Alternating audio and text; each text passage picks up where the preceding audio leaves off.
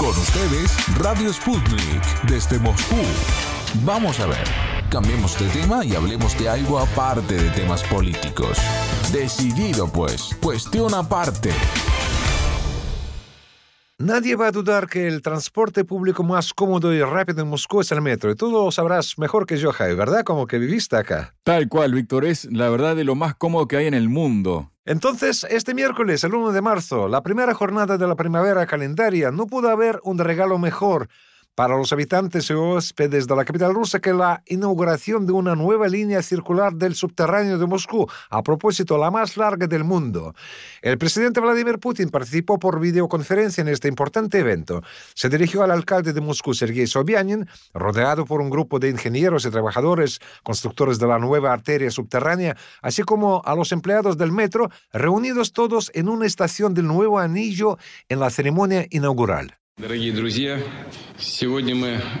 Queridos amigos, hoy abrimos nueve estaciones de la gran línea circular del Metro de Moscú, lo que supone la finalización de la construcción de la tercera etapa del proyecto de gran envergadura. El alcalde Sergei Sobyanin me ha mantenido informado de la marcha de la obra y hoy constatamos que la nueva línea se pone en funcionamiento por completo y puede utilizarse al 100% de sus capacidades.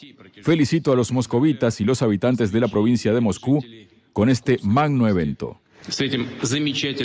El presidente Putin subrayó que el nuevo anillo del metro moscovita cambiará cualitativamente todo el sistema de transporte de la capital y hará la vida en la ciudad más cómoda y dinámica. El jefe de Estado destacó que la realización de este ambicioso proyecto es fruto de los esfuerzos de todos quienes de una u otra manera participaron en su realización.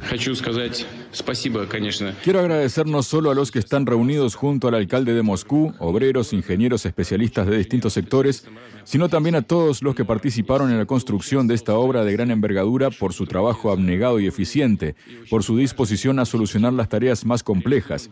Se logró en un plazo de mayor brevedad posible realizar un proyecto demandado y realmente grandioso en la historia de construcción del metro y el desarrollo infraestructural. Vladimir Putin destacó de manera especial los impresionantes parámetros técnicos de la gran línea circular del metro de Moscú. Por su extensión, el anillo de 70 kilómetros se ha convertido en la mayor línea subterránea de los metropolitanos del mundo al colocarse por delante del líder mundial entre las líneas circulares subterráneos de nuestros amigos chinos.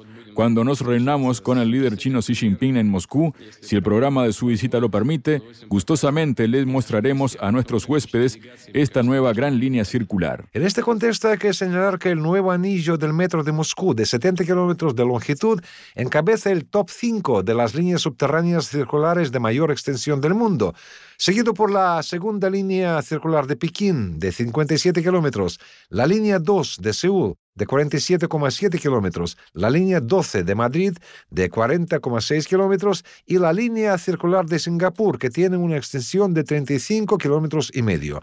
El nuevo anillo del metro de Moscú cuenta con 31 estaciones y ofrece un total de 47 conexiones con otras líneas del subterráneo, así como con las estaciones de varias líneas férreas que atraviesan la capital rusa y las del anillo ferroviario. Sin lugar a dudas, estas nuevas conexiones adicionales permitirán reducir considerablemente el tiempo que supone trasladarse de un lugar a otro dentro de la megalópolis de Moscú. Además, el presidente Putin destacó la importancia del nuevo proyecto de Moscú para el resto del país. Es importante resaltar que semejantes proyectos de transporte influyen positivamente en el desarrollo de la industria nacional de construcción de maquinaria. La construcción de este nuevo anillo del metro de Moscú permitió crear decenas de miles de nuevos puestos de trabajo en numerosas regiones de Rusia, donde producían lo necesario para esta obra. Basta con indicar que la puesta en marcha de esta nueva línea circular permitió crear 6.000 puestos de trabajo nuevos solo en el metropolitano de Moscú. Asimismo, el jefe de Estado ruso aprovechó la ocasión para hacer un anuncio importante referente al metro.